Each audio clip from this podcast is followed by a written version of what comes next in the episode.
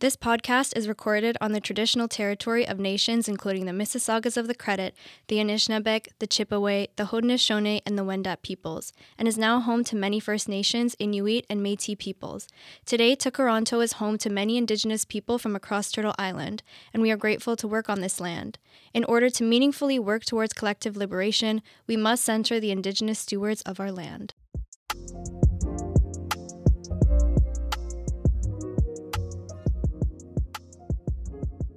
Welcome to Breaking the Fourth Wall, a podcast by BIPOC TV and Film. I'm your host, Yazmeen Kanji. I'm also the current advocacy and outreach lead at BIPOC TV and Film. I'm a filmmaker, a director, and the founder of Films with a Cause. We speak to rising and experienced creatives about their experiences in the industry, having faced inequities, as they provide insight into their career paths, while considering ways to improve the working conditions for all creatives. We hope you enjoy wherever you are, no matter what you're doing or where you're going. Hi, everyone. Thank you for tuning in. This is the first episode of Breaking the Fourth Wall.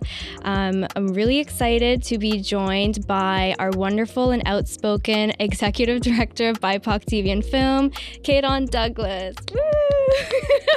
Thank you. Thank you so much for having me here today. Very excited to have you. So, I'm just going to read a quick bio. With a reverence for artists coupled with a deep commitment to equity and decolonization, Kadon Douglas finds her joy in supporting creative talent in building thriving careers. The inaugural executive director of Toronto based nonprofit movement, BIPOC TV and Film, spends her days advocating for systems change in the screen media industry, addressing barriers to career entry and advancement for racialized and Indigenous creatives, and disrupting colonial and discriminatory practices in the nonprofit sector and creative industries. Prior to BIPOC TV and Film, Kadon led marketing and communication strategies at the Creative School at Ryerson University and Women in Film and Television Toronto.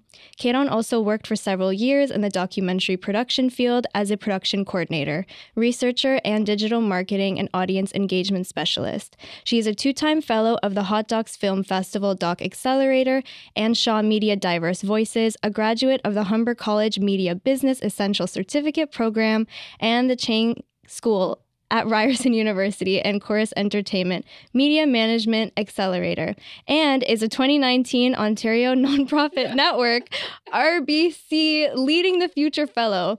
Kadon is also an active member of the screen based media community, volunteering her time on various advisory committees and juries. She is the former chair of the Reelworld Film Festival and sits on the board of the Canadian Independent Screen Fund for Black and POC creators and the advisory board of the Future of Film Showcase. Kadon lives in Toronto with her son, a pensive and pragmatic tween, and a cat named Philip. oh, yes. Oh, my. It's always so awkward listening to that. I'm like, oh, I'm like, this person sounds so full of herself. Oh my gosh, I love um, it. But yeah, it's always a good reminder. I'm like, whoa, I've actually I've done so much work. I love it, and it's important to celebrate that work sometimes too, right? Well, welcome. How was your day? How was how was getting here? uh, it was it was quite uh, quite the journey, but I mean, like, I really love that I'm spending Fridays connecting with people. So mm-hmm now that this is going to be out there, I'm sure I'm going to get more emails. But I really leave Friday mornings aside to have one to one chats, especially with emerging creatives, people who are just entering the industry as well, to offer any advice coming out from my journey. Um, so I do a lot of that on Friday mornings. So I book between like something around like 30 minute sessions with people. Um, and then I love to have the rest of the day to really like catch up with people for coffee and so on. And it really helps in terms of self rejuvenation. And it's also my way to give back. I'm sure I'm going to talk about this later on in terms of how much of my life is steeped in gratitude. So Fridays are always my give back session. Oh, I love that. That's so great. Um, I saw this morning on Instagram stories that you posted a, a, a, quote by Bell Hooks. So it says, We cannot fully create effective movements for social change if individuals struggling for that change are not also self actualized or working towards that end. When wounded individuals come together in groups to make change, our collective struggle is often undermined by all that has not been dealt with emotionally. Yeah. So, what made you want to want to post that today? I mean, um, I'm coming out from this has been an interesting February so far. I kicked off the month um, spending three days in Ottawa at the Canadian Media Producers Association's Primetime Conference. Got a chance to meet a lot of my peers, my colleagues, a bunch of creatives who, I mean, for two years, we've just been seeing each other virtually, but having a chance to connect with people also getting a deeper understanding of the pressing issues in our industry, whether they are legislative issues that we're dealing with right now or workplace policies and practices that we need to really uproot from our industry as well. So, coming out of that and then entering this week where now I have a chance to reconnect with my peers locally in Toronto and really reflect on some of the conversations that took place in Ottawa last week, I really started to think again about how important it is that the work that we're doing is rooted in care. And that's why I see what's missing when we talk about who matters in the world, in the workplace, and so on. It all comes from who do we care about? So I think that we need to do that. We need to ensure that care and solidarity um, and that's self care and community care that that is part of our movement, but also to apply a trauma informed lens to the work that we're doing too. Um, to know that we are dealing with a lot of wounded individuals. You know, whether it be very recent, you know, in terms of what's taking place in the last few years, or it may be generational wounds that we're all dealing with. So I really think that it's important as we reimagine and rebuild this world that we address that as well in our movements and in all the other ways in which we work. Mm-hmm. Absolutely. I think what you said about gratitude is really important, especially when we've dealt with so much to be where we are today. So, what are some of those ways that you show up for yourself? I mean, like in showing up for myself, I've adopted a lot of really terrible work habits, you know, overworking myself. I'm also a Taurus, also born in the year of the ox. So, any of you who follow astrology and the zodiac as well that you'll understand what people who are Tauruses or year of the ox, how we are, you know, we're often workaholics. You know, I'm also a Virgo moon, so could be a bit of a perfectionist in my work and all aspects of my life. Um, and I really, for a long time, tied a lot of my identity to my service uh, my service to others through my work, through my family relationships, my friend relationships as well. But I found that during the years, a lot of the conflict that I've been feeling is coming because I've been pouring so much into other people and other aspects of my life, but not into myself. So, how I show up for myself now is knowing when to pause, acknowledging when I'm tired, when I need to sit down. And I mean, that's part of the luxury of working from home now is sometimes I'm like, it's time to put on The Office and just watch two episodes, or it's time to take a nap or take a break and to really listen to my body now. And I think that's part of me honoring myself. So that's part of my care work right now. I love to go for walks and also to connect with people who ground me. Um, I would say like my three best friends, like we have our chat group, and I love that none of them work in the film industry. Yeah. Um, so it's That's really important. great. It's important Very to connect with people outside of the industry Yes. too. You know. So that really helps me. I'm also part of a really great leadership community called Epic, which is run by Mike Prosserman, who's the founder of Unity. And that gives me a space in terms of speaking to people outside of our sector, other leaders, nonprofit leaders, so we could talk about our challenges and our triumphs in a safe space. So that's how I show up for myself now and care for myself. And I love that I have people who remind me, or like, Mhm. hey, you need to you need to pause. Like, what's what's going on? Yeah. So I think it's one thing is just listening to yourself, knowing when to pause. And also another thing I think about, I'm like, what we're doing is not life or death, Mhm. you know? So really questioning what is really an urgency and if what I'm doing is worth risking my health. Yeah, absolutely. I think it's it's really important to have friends and to have people in your life within but also outside of the industry who can ground you. Yes, definitely. Yeah. I think you need you need several people like that, you know, who could pull you out. And I mean, one of the greatest things my best friend did for me during TIFF, we ended up going for dinner in the middle of TIFF, you know.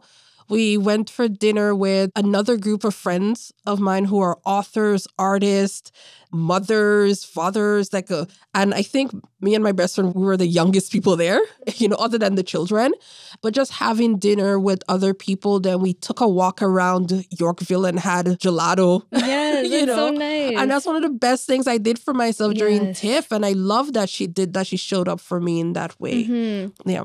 Yeah, at the prime time, at prime time in Ottawa. Yeah. So I'm from Ottawa and I also have friends there. So in the middle of it, I also I went to dinner with a friend from Ottawa. Perfect. And it was right in between like a really chaotic networking event and then the dinner which I saw you at afterwards oh, yes. for In yeah. Spirit. And it really was a, a great reset because I I would not have been able to keep going. You know, it's very draining because you're you're pitching yourself, you're talking about the work that you're doing that really matters to you, but at the end of the day you have to be able to ground yourself in something beyond that as well with people who know you. Yeah. And don't you find that some of it is performance? Yes, yes. Um, I feel I mean a lot of it is performance. It's performance, you know, yeah. you have to be on, you have to say the right things. Yes. You you have to be aware of your body language, yeah. other people's body language too. Mm-hmm. The work that we do demands that we have to be on so much, yeah. you know?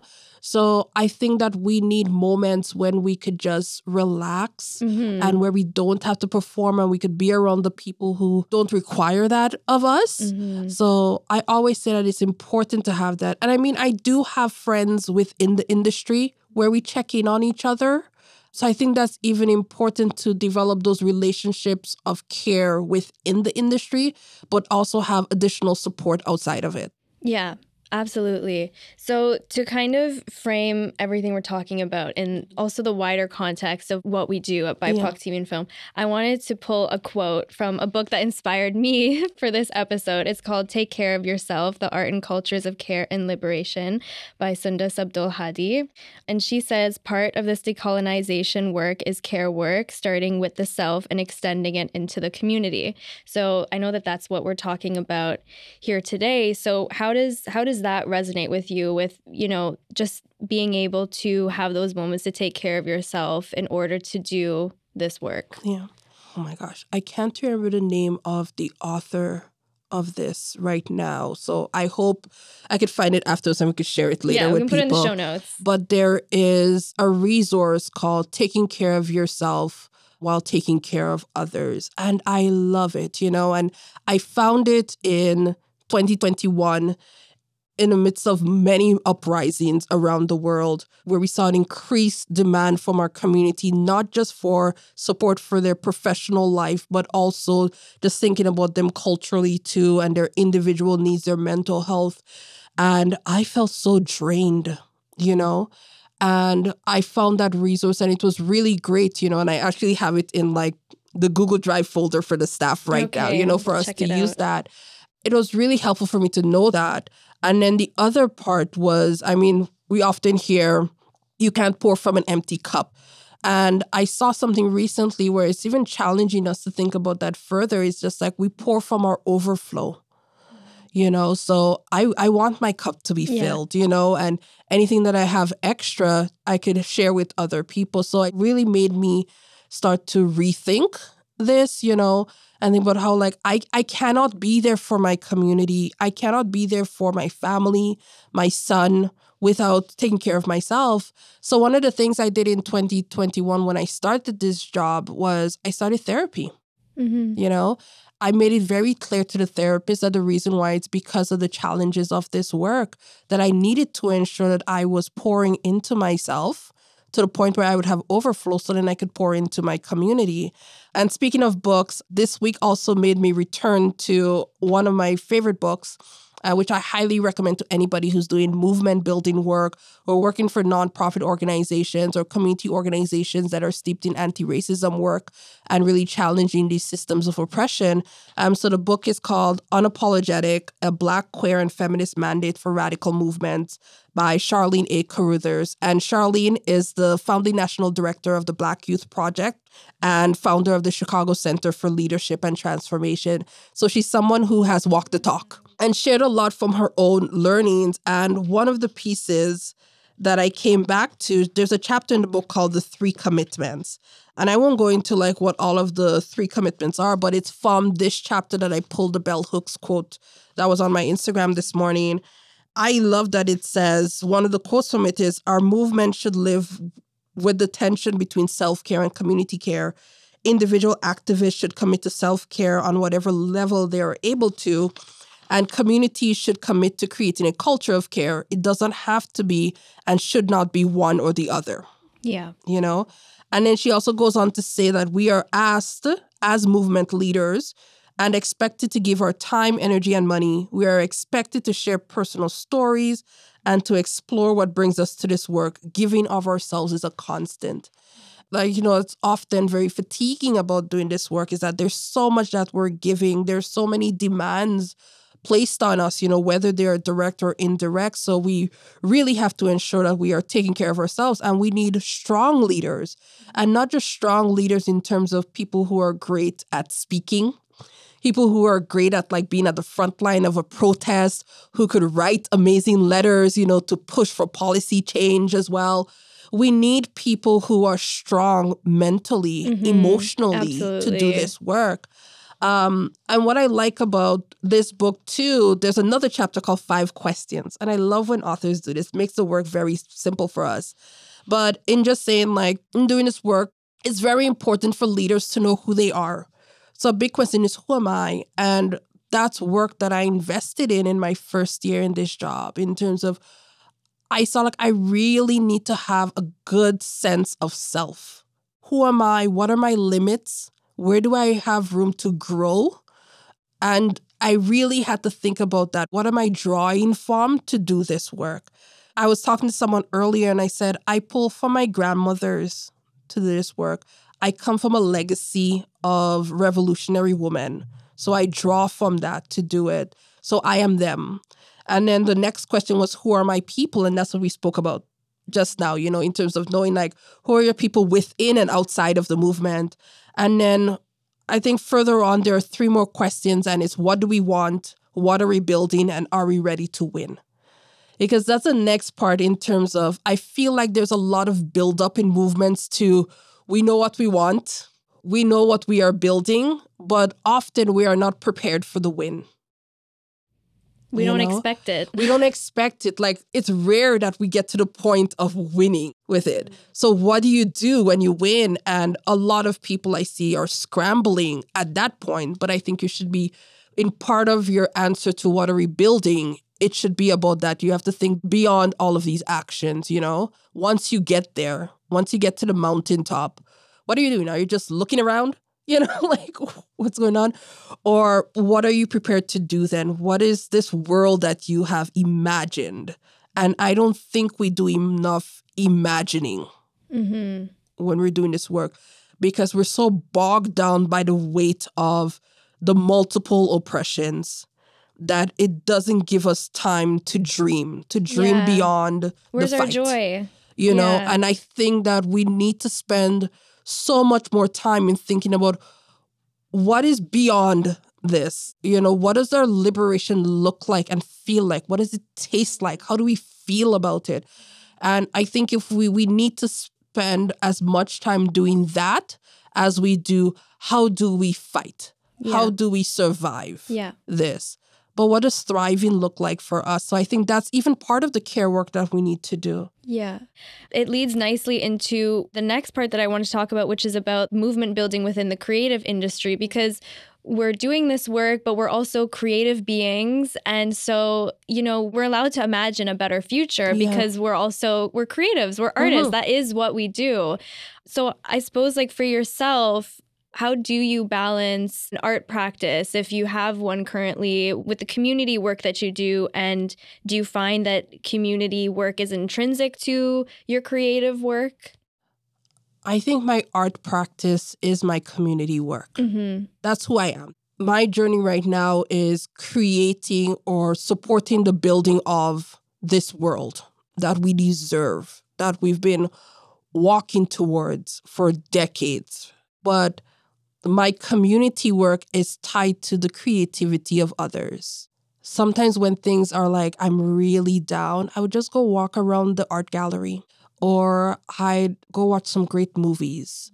Check out the NFB archive, go on Criterion channel, or I'll listen to music or read, or sometimes it's just sitting in the presence of artists. So for me, it's kind of like the inverse, you know, in terms of like the community building work is prominent with me, but I wouldn't be able to do it without artists. Mm-hmm.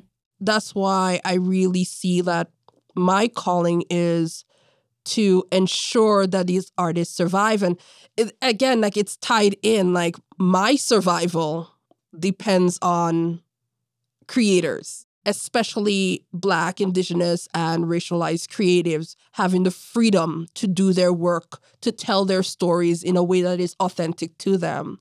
So that's tied to my joy in community building. That if that's taken away from me, I have to now search for a new why. Mm-hmm. I really believe like all my life, I've been around creative people, you know, from my childhood. My childhood, I spent it around dancers and filmmakers and visual artists, muralists, um, singers, you know, just great oral storytellers. That's who I spent my life around. That's what fuels me each day and makes me feel like these are the people who I want to fight for, you know, and they are worth it. And when a creator tells me that the work that I'm doing frees them up. Yeah it liberates them to focus on their art, that's the win for me. Yeah, I was going to ask a little bit more about your childhood because a question that ends up coming to me and, and you know anyone who is doing this work I find is like where do you get that energy from? Where do you get that inspiration from? And and where's what's your frame of reference for this work? Because if if we're in this position, it's because it's because of something usually that took place in our childhood or what we were exposed to. So what was that for you? I mean, I had a very for me, a very interesting childhood. Um, so I grew up in two places. I grew up in Grenada and also in Toronto in the early 90s, Toronto. So born in Grenada, lived in Toronto from 1990 to 1995. Went to a lovely elementary school, Dewson, down at Ossington and college. And I even found in that school, like when I look back at the pictures, I could spot myself as like, okay, there are not a lot of black kids at this school, but I never felt othered in that space, you know? And that's because my church community, Black and Caribbean, my family, Black, Italian, Filipino, like it was a very mixed bag that I had growing up in Toronto. So the only place where I was outnumbered was school, you know, for my upbringing. And then the other part for me was um I come from like my two, my maternal and paternal family, both like amazing people. My maternal grandmother, she raised me from age 10 up, up until 21. She was a healer. She was a hard worker. This woman was up before the sun came up. She used to make coconut oil, you know, as her hustle before she went to work on an estate. And she raised she raised nine children, you know, uh, amidst very hard times. But I love how she still had energy. She still did so much work in terms of healing others, and that's through massaging. Um, so she did body work and also herbs too. What I watched too growing up is that our house always had people in it, you know, and I didn't mind, but when I reflect as an adult, I realize all those people who my grandmother took in were people who were cast aside by society. Often women whose families had pushed them out and she allowed them into our home, you know. And this is ranging from women in their late teens, 20s, all the way to a senior citizen, you know, that we were able to do that. So I learned about care work through her and how she did it for no form of compensation. Like she never got rich off of it, you know. She did it because she had this knowledge, this practice, and she wanted to share. My paternal grandmother died when I was a toddler. Um, but her legacy still lives today. Like if I tell people who are from Grenada, especially from my same parish, if I say that Mary Douglas was my grandmother, people know, and I see it. I'll meet people in Toronto and they're like, Miss Mary was it was your grandmother, wow. and they're like, oh my god, that woman was so. And there are people who still have like tears in their wow. eyes over like who should. So she died in the 80s, mm-hmm. and her legacy lives on. So I'm like, I'm carrying these two legacies with me. You know, I have aunts and uncles and cousins who've done amazing things, continue to do like these groundbreaking, revolutionary work. So that's what I draw from. And even when I grew up in Toronto, I sometimes tell people like the queer community raised me, you know, went to summer camps at the 519 and was around people who were very active in the LGBTQ movement in the 80s, in the 90s. So I'm coming from that. So from early on, legacy is something that's like a big value in my family. Knowing who we are, for me, as a Douglas, as a George, you know, and then also just thinking about Grenada itself. Some people may know that from 1979 to 1983, Grenada had a, socialist revolutionary government. Like we had a revolution in 1979 and had these amazing new politicians and movement builders who had these big dreams for Grenada, who dedicated so much of their life to change, who had imagined this world, you know, where we were thriving. And then in 1983, it imploded, and then America invaded the island, you know, and now we have a lot of mixed narratives about what happened and why it happened and what's the impact of it. But I'm coming from a country of revolutionaries too. In a book by George Brizan called Grenada Island of Conflict, he talks about three major revolutions in the country's history. And I'm like, I come from a people who've always fought back and who've always dreamed big. And we're a tiny island you know, 133 square miles. Any Grenadians, if I got that wrong, leave me alone. That's what I remember from school. I did one year of elementary school there, so that's all I remember from any type of civics class. But um, coming up from that, and I mean, also being raised for half of for a big chunk of my life, like my formative life, in a small community where everybody knew everybody, mm-hmm. and there was a level of accountability that was built into that. It's like you can't go acting foolish out there because we know who you are and you could come back. And so I think all of this, my life in Grenada, my life in Toronto, carrying the legacy of my country, my grandmothers, and so on, that's what has really shaped who I am today. Yeah, that's really beautiful. So it's, you know, ancestral, but it's also based off of your experiences. Yeah. And I feel like family is a huge thing when it comes to feeling like you have the permission to yeah. expend all of this energy because it's based on family values and it's yeah. based on how you were raised. And yeah, I could say like somewhat similar for my experience. I was raised with very concrete values around using your privilege. And even to this day, you know, my family were not connected to Turkey or Syria in any way. But my whole family group chat right now is like my parents are strategizing about how we should yeah. be, you know, sending aid to mm-hmm. Syria, for example. And it's like, this is the way that I was raised and it, it continues. And so, yeah, I think I think that's really amazing. And then I guess like what kind of creative influences are a part of that for you? As a child, what stands out for me in terms of art entertainment, um, one of my favorite movies of all time is Polly Coming Home. It was directed by Debbie Allen. So it's a musical starring um, Keshia Knight Pulliam. Um, and also um, Phylicia Rashad is in it.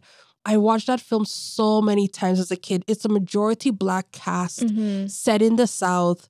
It's around like a very affluent black family as well, but there's struggles throughout this just talking about them through the civil rights era, but through the eyes of a child. So it was made when Keshia Knight Pulliam was really young. I think it's like early days of Cosby Show too, you know. So that was one of my favorites. I'm like, I want I want to be part of art that makes people feel this way. I know yes. all the songs. Yes. and I'm very mad that it is not on Disney Plus because that was an ABC oh, production. So yeah. Disney Plus, if you're listening, please put Polly coming Disney home. and a bonus is if they put the first one on. So this is a black retelling of the Pollyanna story. I just thought it was so beautiful and brave for them to do that. Then also growing up with watching stuff with um, Oliver, Oliver Samuels, a comedian and actor from Jamaica, seeing all of his art as a kid. Also think about Paul Keens Douglas from Trinidad. I um, grew up with a lot of his work and Louise Bennett as well, you know, and that's what made me see like there is so much beauty in our accents, our language, our vernacular, you know, that we don't have to feel ashamed of it. And of course, like I was a kid who read like all of the Sweet Valley High, yeah, all of the Babysitters Club, the Enid Blytons, yes. and everything. so I was still exposed to things from outside of my culture. So I think mm-hmm. I had a rich variety of literature, art, and entertainment to pull from. But absolutely love that. Love that stuff. Um, so that was me as a kid. And then I think one of the biggest things, and I think one day I pulled him aside and I told him, but it was during like Caribana. I was I was playing mass and I just ran into him and I'm like, oh my god, I have to tell you. So that was um Courtney McFarlane. Okay. I was telling her just like you're one of the reasons why I love carnival so much, you know. As a little kid growing up in Toronto, I remember I did a summer camp at Davenport Perth and he was working there. And I remember there was a year where we all made like all the kids make carnival costumes and we had a little parade in the neighborhood. And uh, I'm like, I've loved carnival since so carnival is something that I draw from a lot and carnival, soca, calypso, the storytelling that's involved yeah. in it. I love mass, especially traditional masquerade. Mm-hmm. If I always said if I wasn't doing this work, I would be steeped in Caribbean cultural history mm-hmm. and I'll be like a full time academic yes. focusing on it's a very Caribbean history culture. and culture. It's very um, unique, very very bright, very joyful. and such a blend of cultures, yes. of races. And I'm like, so yeah, so that's that's a big reference point for me. Mm-hmm. I always tell people I'm like, you have to play mass at least once in your life. Like, come on, you know? It's like once it is so it is rebellion. Right. You know, yes. it's freedom. Yes. And I'm telling you, try it once, but you can't play a stush mass. Right. Listen to me. If I play mass again and I see somebody playing mass in flip flops or high heels, I'm gonna stamp on their foot. You know, Noted. you're gonna be like Noted. local local executive director commits act of violence on the lakeshore. oh my gosh, no, but I I completely resonate with what you're saying about even Caribbean culture because so I'm part Guyanese and I was also exposed to a lot of different cultures growing up, and so you know I know that you've also said that it wasn't really something you ever had to question like representation or visibility because it was all around you and and you saw many walks of life life growing up. I think that's really beautiful. I, I guess I want to want to ask is is that any different today in the way that you've grown up? I think with the advancement of technology and people having way more opportunities and avenues to tell their stories, that's one of the things I see is great, but it's also been very problematic too in terms of some people have decided to take the mic to cause even more harm. So I think with the advent of new technologies, we've seen a kind of it's provided the opportunity for a lot of people to be liberated, to have different spaces to tell their stories. But I also think that it's contributed to us not really connecting with each other on a human level. It stripped that away, really, where a lot of times we are talking to each other not as human to human, um, but through the mediate, like having technology as a mediator for it. Um, so I think it's stripped away a bit of that. Like we don't spend enough time together physically, um, because I feel like there's something, there's energy that you that you see with people, that you feel in the moment in having a conversation with them. Um, there are ways in which you could connect that technology doesn't really help to facilitate. Um, so that's what I'm seeing. I'm watching now with like in comparison with my son, you know, I spent so much outdoor time as a kid. You know, even when I lived in Toronto. In Grenada, you have no choice. Why are you inside the house? You know? yeah. Why are you in the house? Yeah. It's not time to eat. It's mm-hmm. not time to do homework. Why mm-hmm. are you mm-hmm. inside? It's not even raining. Yeah. Please go outside. But even here, I remember as a kid in the 90s, like me and my cousins, we could explore the neighborhood. We'd go to the park, you know. And I see with my son right now, like he spends most of his time indoors. And because we now live in a high rise, you know, even less of a chance of him getting to know the community. So I feel like we've we've lost that part of it. And I really do worry sometimes in terms of what type of engagement our children are getting. How are they how are they building skills around conflict management? how to relate to others, you know, striking up random friendships on the playground. Yeah. And also the independence that it brings to it, that exploration brings. So Yeah. that's a big difference now with it. Um, but I still think that there are different ways he's doing it. Like he could talk to his friends, you know, during the pandemic, um, well, in the early years where he was doing most of his schooling um, virtually, you know, he still got a chance to connect with his friends. hmm Um, and thank God because he finally had his own cell phone, so he can Mhm. do that. So he didn't feel as lonely and as disconnected. Yeah. You know, that's a way in which technology really helped him out. But I wish he had the freedom of exploration. Yeah. So really looking at how this will shape humanity for the next few decades as well. You know. Bringing it back to community care and community in this day and age, and finding a sense of belonging and community when you can't necessarily physically be there. Um, and I know you, so BIPOC TV and Film did Self Care Sundays, among other initiatives um, during the height of the pandemic. How have you found, you know, finding a sense of belonging and creating community in the pandemic and in this new age where it's a lot easier and convenient for people to hop on Zoom and Google Meet as opposed to making the effort and you know taking time out of their day to meet in person. Well, I think like the virtual connection is great as um it really helps people who may be isolated geographically to connect, people who may not be in parts of the country um, where they have direct physical access to communities so they could have that sense, to build that sense of belonging and safety. That's the other part needs to be added to it. So it really helps then, but at some point, some of these are band aid solutions. It's great to have, but not as a permanent solve for it. One of the greatest things for me is our Facebook group. I think that's maybe one of the first things that BIPOC TV and film did, like over a mm-hmm. decade ago, where people finally had a digital space where it's it's for us by us, you know, and we've done a lot of work to ensure that it is a safe space for all. It takes a lot of care, a lot of work for us to do that. There have been times where we have to do some conflict management within the group, but knowing that it's within our safe space that we could have those daring and sometimes challenging conversations instead.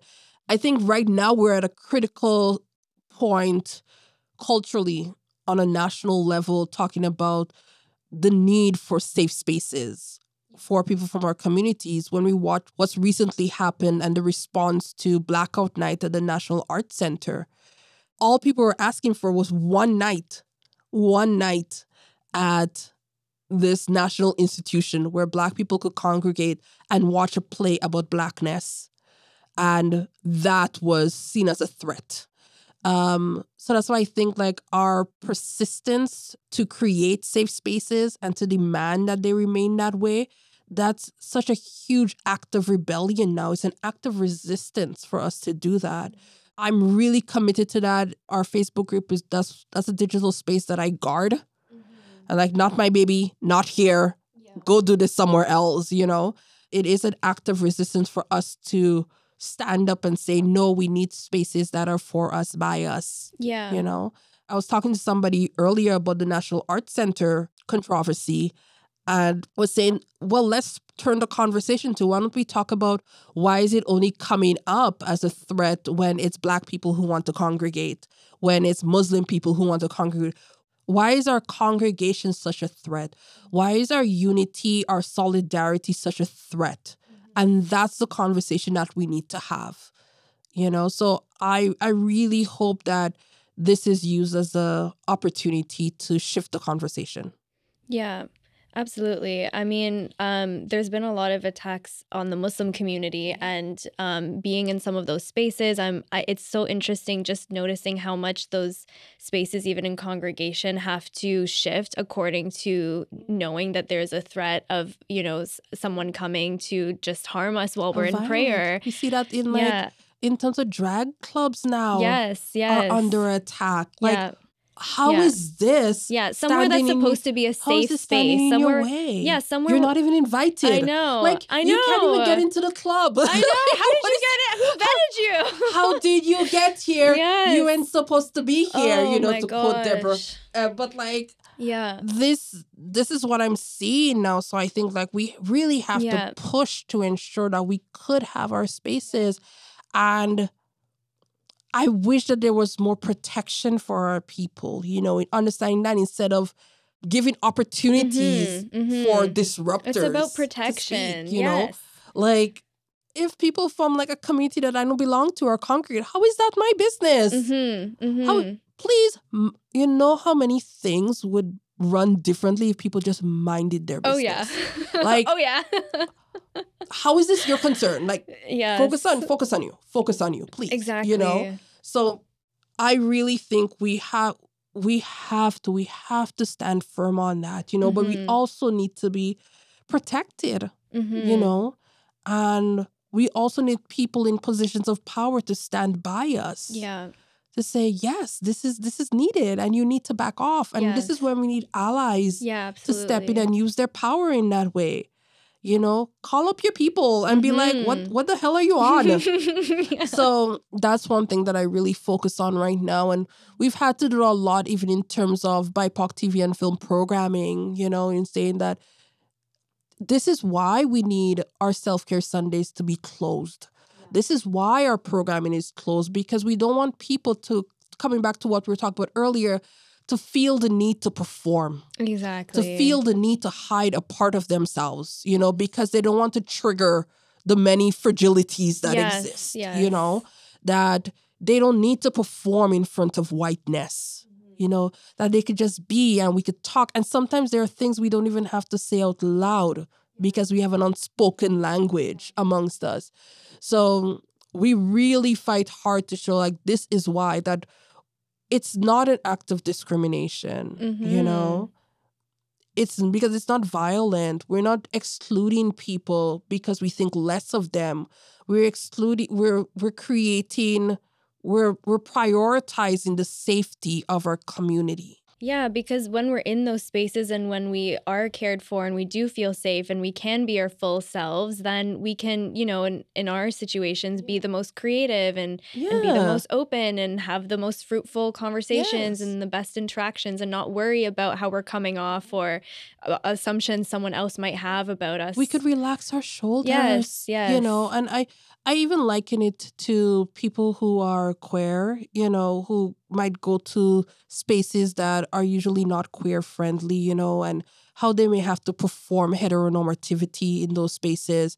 But then they could go to their own space and they don't have to do that. You could just like let loose, you know, and just be yourself. And that's the level of freedom that I want for people. That I don't understand why it's a threat. But then again, um, racism, bigotry has no sense, and it's it's futile. It's futile to try to to try to make sense of that nonsense. Yeah. I mean, people still will find it a threat. Like, people find people a threat who they don't understand.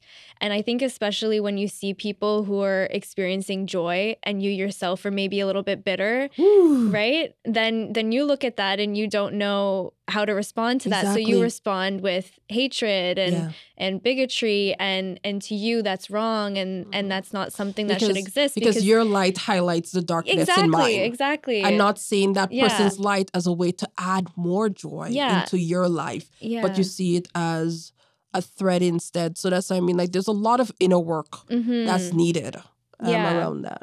absolutely But not for me to do. That's for people to figure out on their own. I'm not a therapist. Yeah, of course. Um, so when it comes to when it comes to showing solidarity with communities that um, you know you might not have those exact identities or exact Mm-hmm. life experiences, um, how do you try to do that? And what's what's the line or what's the balance between you know speaking on issues that maybe aren't exactly affecting you personally and rather passing the mic? Yeah, I I usually prefer to pass the mic. hmm That's often my preference. Or or if that's not a possibility, if like if I'm in a panel and just randomly asked a question or something, um, I would still try to bring it back, even if I cannot pass the mic physically, you know. I may share something that I've gotten permission to share. Um, or prior to, I do a lot of research. I do so much research and I ask people who are from those communities, you know. Um, I'm like, I'm I have a platform. What would you like me to share, you know? Or even I think about how can I use my my privilege, power, influence, you know? How can I use it to shed light on someone else? And it's also, I think, it's very powerful to just be like, this is not my wheelhouse. I think that there's something beautiful to say, like, this isn't even for me to speak on, that there are people who are more knowledgeable, that that level of vulnerability and truth, um, it helps, you know, um, instead of trying to put on. Yeah, absolutely. Um, and so you mentioned, you know, you have somewhat of a platform now where people will turn to you for answers, or they will turn to you to to get, you know, what they believe to be the right perspective on an issue. Oh yes. First of all, how how do you deal with that? um, it's really something I'm working through right now. I'm naturally an introvert. I also have a lot of social anxiety. So it's been very odd right now getting used to this. I'm like, what is this? Please just send me back to the corner that I'm used to.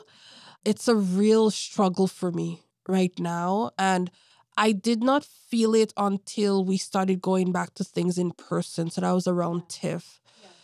And uh, yeah, it's, I don't even know if I don't really have an answer for that right now because I'm I'm also at a point where it's it's something that feels so foreign to me to feel like I have that. Um, but one thing I saw, I'm like, I really recognize over the past few months how easy it is for someone with a either a superiority complex or a big ego, how easy it is for that person to get carried away because of the praise you're going to receive, the platform you're going to have, that power. Yeah. It could be so intoxicating. Mm-hmm.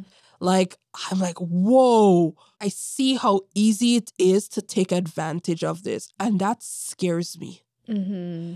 Um, I don't think I'm the person who will do that, but I can see how easy it is for somebody who already had that sense of self Mm-hmm. Yes. and then now yes. there are people saying like validating that of sense of self. Well, when it's all that you're How, surrounded yeah. by, to a certain extent, sometimes it, it makes sense. and because recently I've been surrounded by certain individuals who are very well known yeah. and who a lot of people admire, yeah. and it's interesting to me to observe what happens in those moments because you know it, it will just automatically surround that individual and their experiences and all of a sudden you realize all of the energy and the space and the air is taken up by this one individual you know? Yeah it's very uncomfortable for, like i'm physically uncomfortable right yeah. now um yeah. but i think that i'm i'm grounded enough for it not to affect me in that way.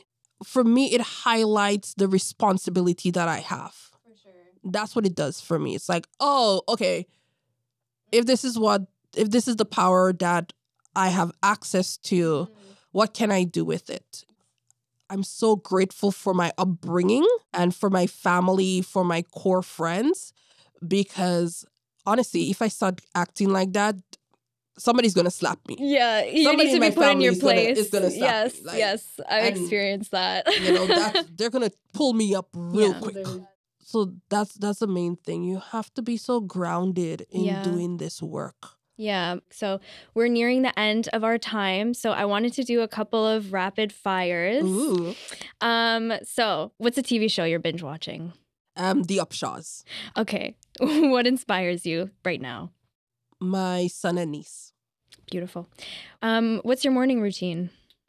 Um twitter mm. coffee, mm-hmm. make sure my son is up and out the door. Mm-hmm. Um, selfies. Love that. Every morning? You're taking not every, every morning, morning. Okay, I'm not obsessed with myself. It depends on like the position of the sun I'm all about the lighting. Oh, you can yeah. Do Makes not sense. waste golden hours. Oh, yeah. Do not waste good lighting. Yeah, Okay. absolutely. Well, this was a beautiful first episode for our Breaking the Fourth Wall podcast. I'm I'm really excited that we had the opportunity to to do this and and thank you for thank you for being here and holding this space with me Thank today. you. This was so beautiful and such a great way to like ah I'm so happy that we're able to do this and thank you so much. This podcast is recorded at the Allan Slaight Radio Institute at Toronto Metropolitan University. For more information about this week's guest and their work, please see the episode's description. If you have episode requests, send us a message via our Instagram DMs. If you like this episode, please don't forget to subscribe, rate, and review. See you next time, and take care.